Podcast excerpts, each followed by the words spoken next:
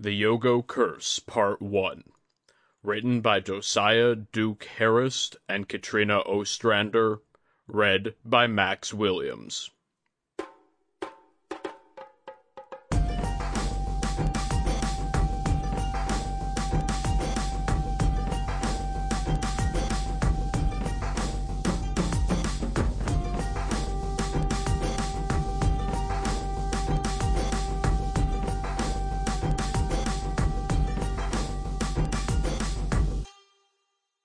Yogo Junzo's father used to say that the Castle of Learning was not so much a fortress as it was a prison for the poor souls and accursed artifacts sequestered there. But tonight, Junzo could only pray that his misguided father was right on that account. A desecrated heirloom of the imperial line invited calamity on the one possessing it as daimyo of the Yogo family and the Shugenja tasked with the safekeeping of Rokugan's most dangerous relics, it was Junzo's sacred duty to safeguard the heirloom and contain its corrupting influence until such a time as the curse could be lifted. Yet several of the wards and prayer banners that protected the castle from evil spirits were failing. The Yogo needed to enact a more powerful seal upon the heirloom before it called to nearby servants of darkness, or worse, the Oni lords of the Shadowlands themselves, to overwhelm these walls and pillage the artifacts within. For to call upon the other clans for aid and reveal the fate of the heirloom could irrevocably scandalize the Imperial line. The ceremony began, heralded by the voices of the family's eight most powerful and devoted ward masters joining in prayer. They stood facing each other in a circle, their simple robes adorned with charms of protection and power. Each of the eight directions was watched over by a Shugenja who was charged not with keeping evil spirits out, but with keeping the evil spirit within. At the circle's center, barely visible through the thick incense smoke but for the orange glow of flickering candles, lay the unsheathed, cursed blade. It was Kunshu, the ancestral sword of the Hantei dynasty. What was once a symbol of loyalty had been twisted into an icon of treachery. Though there was no breeze, the 10,000 paper wards that plastered the ceiling of the basement chamber rustled, shivering in trepidation. From behind his mask, Junzo projected the calm confidence that would preserve the concentration of his fellow Shugenja. Slowly he approached the blade, though his heart beat faster. He grounded himself with each step, calling to the ancient kami of the earth who served as the castle's very foundation and beseeching the steadfast kami of stone that made up the walls around them. Above and beside him, paper gods floated in midair, keeping silent vigil over the ritual. These Shikigami had dutifully served his family over countless generations. They would not fail him now. He closed his eyes, drew ever deeper breaths, and finally knelt before Kunshu. To discern the precise nature of the curse and how it might be lifted, he would have to commune with the baleful spirit that now dwelled within. What was the strength of his soul compared to a thousand year old blade? But he was not alone. He gathered the strength of the heavens above and the earth below, the wisdom of Lady Sun and Lord Moon, and the courage of the four cardinal guardians. What I do, I do for the Empire, he reassured himself. He reached for the blade's handle. Where his fingers touched the grip, hot anger and jealousy flared. Junzo was a young man again, kneeling in the shadow of his lord and father. It could be decades before Junzo inherited the title of daimyo, decades of waiting in the wings to be seen or to matter, even though Junzo had the stronger innate connection to the elements. Overhead, the sound of tearing paper, wards or shikigami or both, snapped Junzo back to the present. He could not let the unquenchable emotion of the blade wash over him and on to the ceremony's defenses. Junzo loved his father even after his fall. His father had taught him everything he knew, had schooled him in the family's ancient secrets, and enabled him to become the Shugenja he was meant to be. He called upon the remaining Shikigami and felt their power buoying him, enveloping his hands in spiritual armor. He took hold of the handle with his right hand and gently lifted the bear's steel in his left. Searing heat radiated from the heavy sword, and blinding rage threatened to overtake him again, urging him to take the weapon, to strike down his father and assume his rightful place as heir. No, came a voice. Strips of paper fluttered through the air around him, only to land lifeless on the wooden floorboards. Junzo realized the voice was his own. No, my father is already gone thanks to the curse on my head. You offer an empty temptation. The fluttering became a flurry, a cascade of paper raining down on him. He inhaled sharply but deeply, letting the sound remind him of the calm purity of a steady rain. Within the bloodthirsty churn, Junzo sensed a speck of peace, an eye in the raging storm. Its grace and beauty would yield, slowly but surely, to the overwhelming hatred around it. Despite the danger, Junzo opened himself to the flicker of peace and offered it a fragment of his strength. A profound sense of terror washed over him, as piercing as the hopeless cries of a child lost in the dark. Without words, Junzo suddenly understood that the soul of this blade had tasted blood, the blood of the line it was wrought to serve and protect.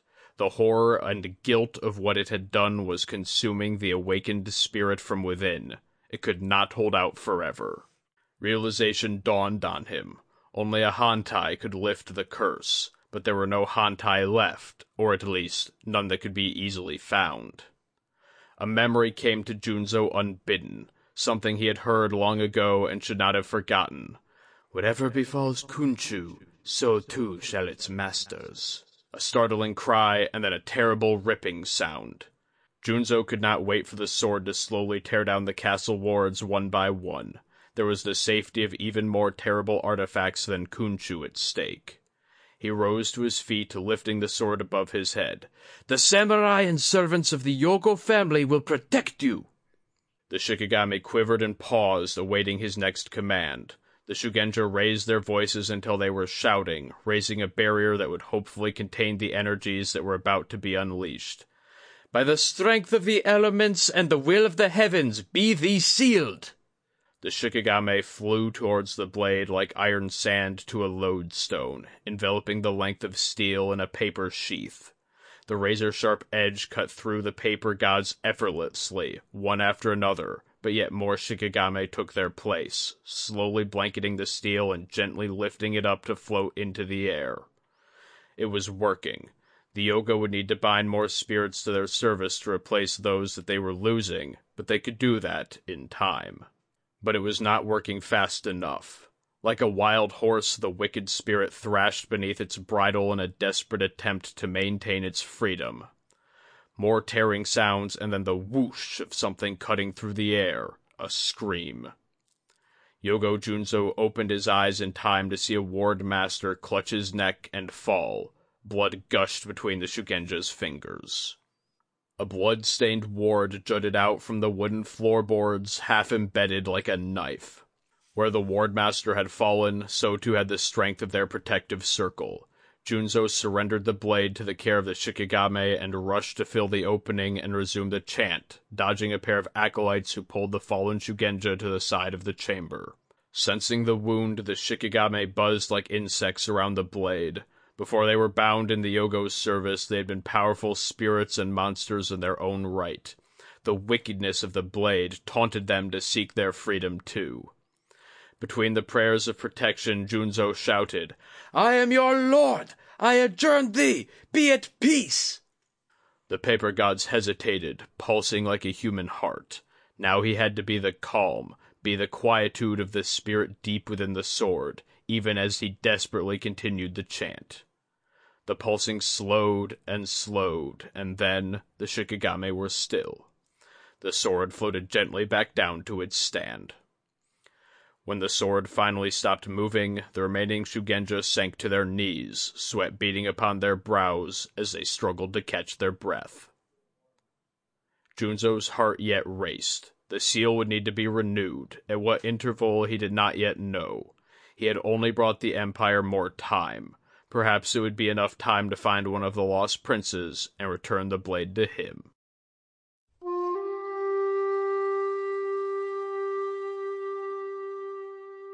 It was getting late in the small nameless village, and Yogojiro was bored.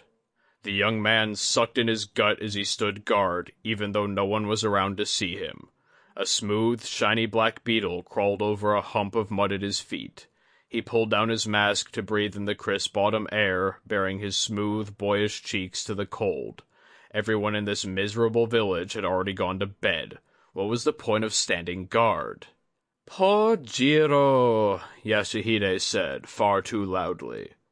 Hoping it was a summons, the young samurai bowed low to enter the house and stepped inside to see the lord, his two couriers, and the lord's guests seemingly sprawled across the table, red-faced and laughing. Two bottles of sake lay empty on the floor, and Yasuhide held a third uncorked in his hands as he struggled to pour. I am disappointed you would let something so paltry as a blocked trade route delay my audience with Yogo Junzo, intoned Yasuhide's guest. She was impossibly thin, with jet black hair and skin so heavily made up it gave her face an almost porcelain look, though the lines on her neck betrayed her old age. It is quite paltry, though my lord thinks otherwise, Yasuhide slurred. He leaned back down and smiled at the guest. I can send my fastest messenger to the Castle of Learning by sundown tomorrow. The guest let loose an ugly nasal laugh, then grimaced. It is imperative that I speak to Lord Yogo Junzo in person. Jiro loosened his collar in the cramped chamber. The woman smiled vacantly as she emptied her cup. She had the look of someone always in want. I could escort you to the Castle of Learning, ventured Jiro. Lord Yasuhide looked up at him as if seeing him for the first time. Ah, little Jiro! he exclaimed, then seemed to lose focus. With practiced ease, Yasuhide's guest poured more sake and slid a cup towards Jiro, nodding for him to sit. The samurai waited for Yasuhide's permission before seating himself across from the pair of nobles, armor creaking. He loomed over them like a giant. Not so little, is he? the lord snorted. Jiro's cheeks reddened. I think he is quite handsome, said the guest. Yasuhide chuckled and flashed a look at Jiro. Now, now, Lady Atsuko, Jiro is betrothed to a Hyogo, no less. The young samurai's attention wandered to a corner of the room where another black beetle was crawling on the edge of a lacquer cabinet. Yes, Jiro can take you to the Castle of Learning. He has not seen his sweet cherry blossom Yogo Kasume for weeks. I am sure he would be happy to reunite with his lover. Feeling his cheeks flush, Jiro raised a hand to hide his smile. The thought of seeing Kasume again so soon made his heart soar. The room seemed to grow hotter as he sipped his sake. When is the wedding? Atsuko asked in a sweet voice. In less than a month. What joy! I love weddings. The old woman smiled. Jiro wondered if she was mocking him. It was difficult to discern her expression through her mask-like layers of powder and makeup. Yasuhide snapped his fingers and asked an attendant to draft a letter of introduction, then handed the sealed scroll to Lady Atsuko. Tottering drunk, he narrowed his eyes at the bottle of sake on the table. Where did you buy that sake, by the way? It is exquisite. It was a gift. Atsuko's lips pursed to a fine line. A black beetle landed lazily on Jiro's right knee. The samurai flicked it under the table, then sipped his cloudy white sake. It was delicious.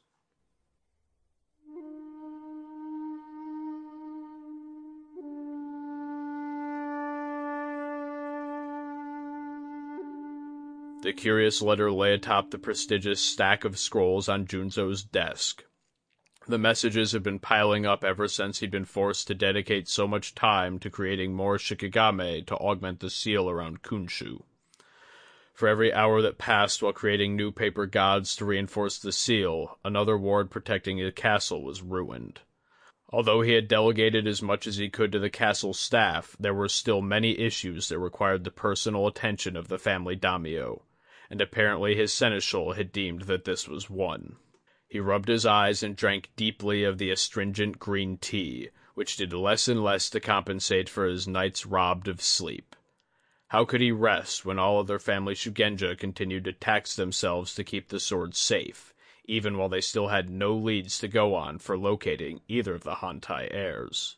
He fought the dizziness of the fatigue and squinted to read the strangely sloppy cursive of Yogo Yasuhide's letter. Lady Atsuko begs an audience with the Venerable Yogo Junzo, and she will be arriving at the Castle of Learning by sundown tomorrow with Yogo Jiro as an escort, the letter stated. She claims to have some secret knowledge of the Shinomen Forest that must be shared with the Daimyo in person. It concerns some threat from the Shadowed Swamps the Shadowed Swamps, or the Shadowlands Marshes as they were sometimes known. He had not heard either name in a long time, not since his late master's ravings, ravings that were his undoing in the end. Centuries ago, Iuchiban had been the leader of the Blood Speaker cult that the Black Watch, and by extension the Yogo family, was dedicated to destroying.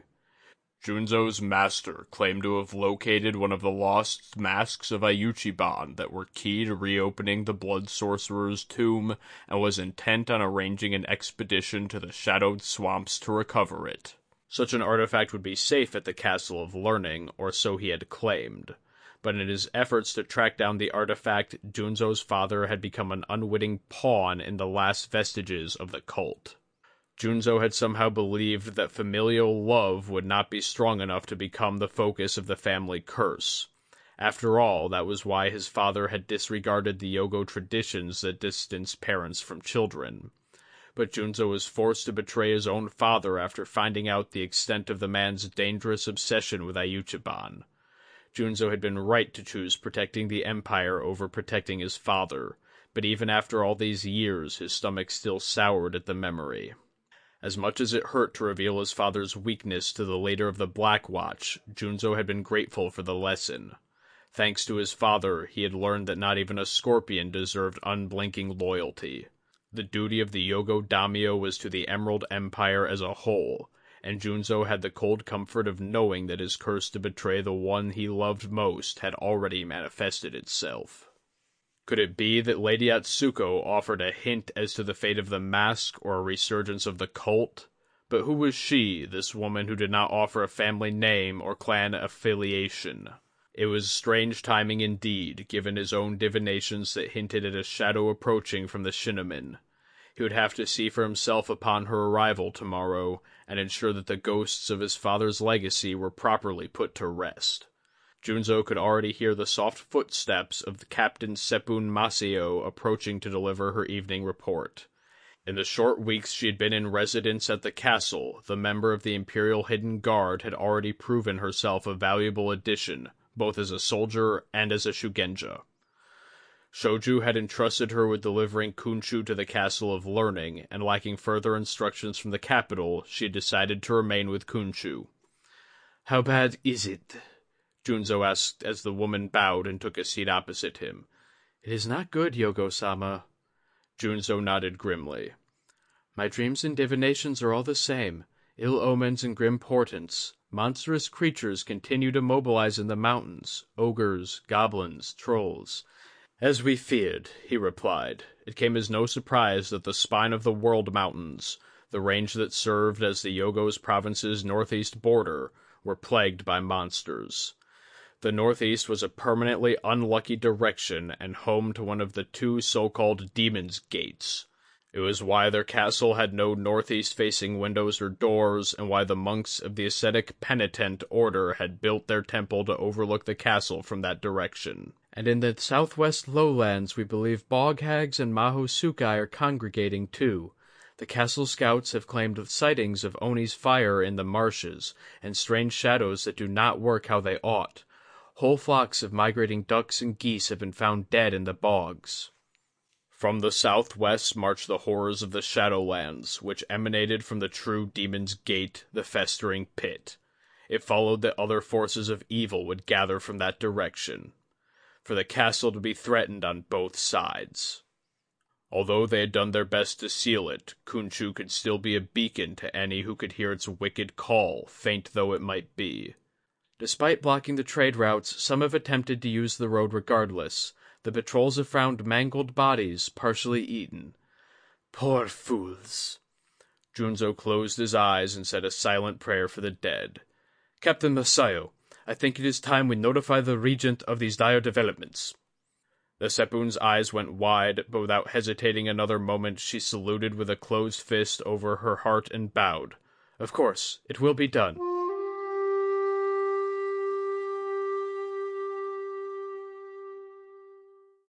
A shadowy mist rose from the river as Jiro made camp beneath a copse of bare black trees. His breath bellowed as white steam in the cold night air, and his legs and back ached from hours of hard riding. Against a nearby trunk that was nearly as thin as she was, Lady Atsuko sat propped up and smiling at him. Sweat beaded on Jiro's forehead as he strung a line to hold up a meager tent, then unrolled the lady's bedroll. Tonight he would be sleeping staring up at the stars. As he went about making the tent, he thought about the night he had asked Kasume to marry him. He had prepared a picnic under the ancient cedars south of the shrine where his grandparents lay buried. It had been a warm spring night, and she was still wearing black from her mourning, and her face was radiant and flushed from the plum liquor he had brought. She thanked him for his kindness, and he took her hand in his and held her as she wept, and she said how safe he made her feel, and he told her he would always protect her. The thought of holding her in his arms made him misty-eyed. It's too cold. Atsuko jolted him out of his reverie. Jiro took a moment to compose himself, then resumed the placid tone he had learned she would not mock. Should we double back for the guest house over the hill? They seem too provincial to host us. I will make a fire then, just a small fire. The old woman was very odd. Before they had even left the village, Lady Atsuko's smile soured and she began picking at every mistake Jiro made as if it were a grave offense. When he rode too slowly, he was lazy, but when he rode faster, he was too hasty. But perhaps it was only his lack of sleep that made her seem so impatient. A horrible shriek tore through the quiet. Jiro bolted upright to see Atsuko holding one hand to her mouth, eyes glittering in the firelight. He looked past the fire into the darkness. There was nothing. I said just a small fire.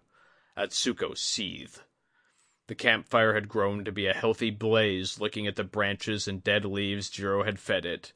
He looked up at her plaintively. Put it out. I would prefer to be cold. The young samurai sighed. He was always being bucked around by the whims of others. He trudged down to the riverside and returned with a bucket of water, brown with tannins. The fire died with a hiss, sending up pillowy steam. Overhead, Lord Moon rose beyond a knot of branches, yellow as parchment in the night sky. Tomorrow would be a full harvest moon. I think you are too large to be a scorpion, said Atsuko. Jiro clenched his teeth. Thank you for your sincerity. I was told that every scorpion is measured after they are born. The tall ones are shipped down to the Kaiu wall to become crabs. Is this true? I do not know what I have done to offend you, Lady Atsuko, but I apologize. A smile spread over the old woman's thin, white lips. Everything about you offends me. Her words hung in the air for a moment as Jiro considered how to respond, but then the old woman broke into a high, guffawing laugh. For a moment Jiro felt confused, then broke into his own halting, nervous laugh until she stopped suddenly, wiping tears from her eyes. As Jiro collected himself, he saw a slight luminescence. Down at the river bank, maybe fifty yards away, a human shape stepped languidly ashore. Jiro rubbed his eyes. It glided closer, flickering in the moonlight. Without a word, the samurai stood and placed one hand on the grip of his katana. Next to him, Atsuko stood up with arms crossed and stared into the dark.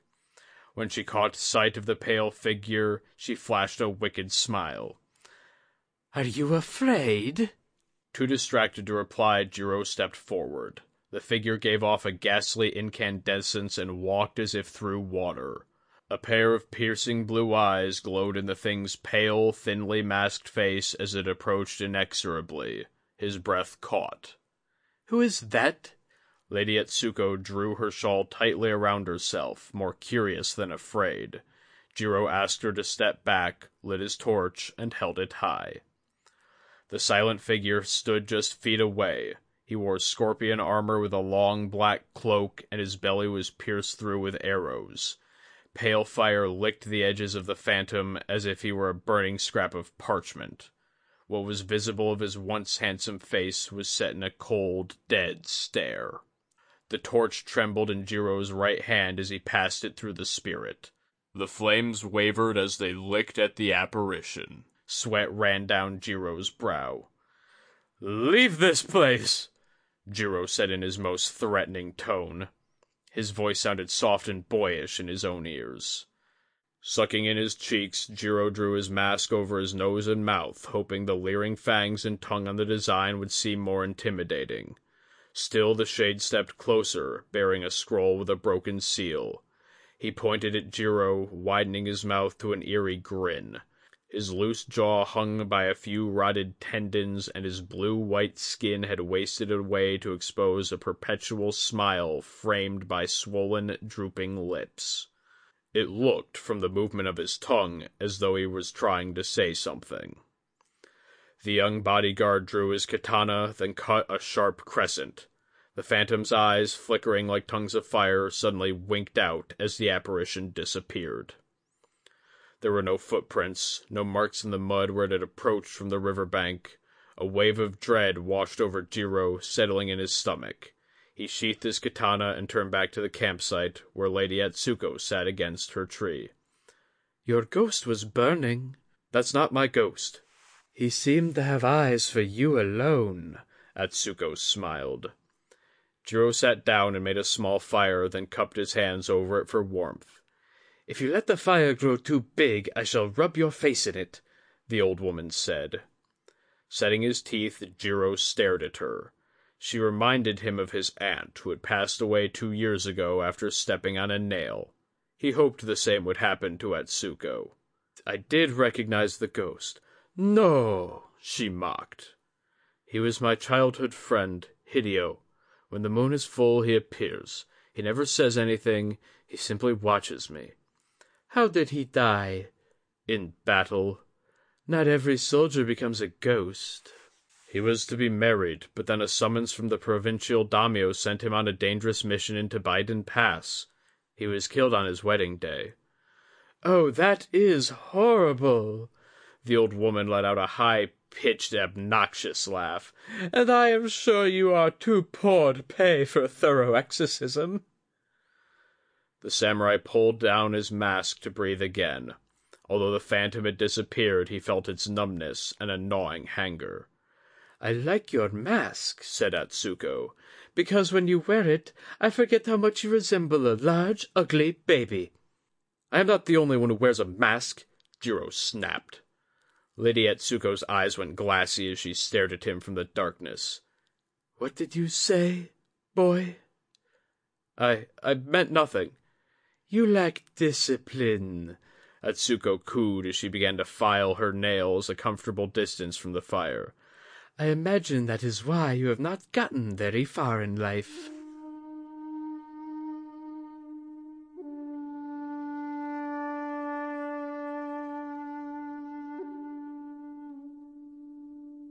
As they reached the final leg of their journey, Lady Atsuko fell blissfully silent, and they met no travelers.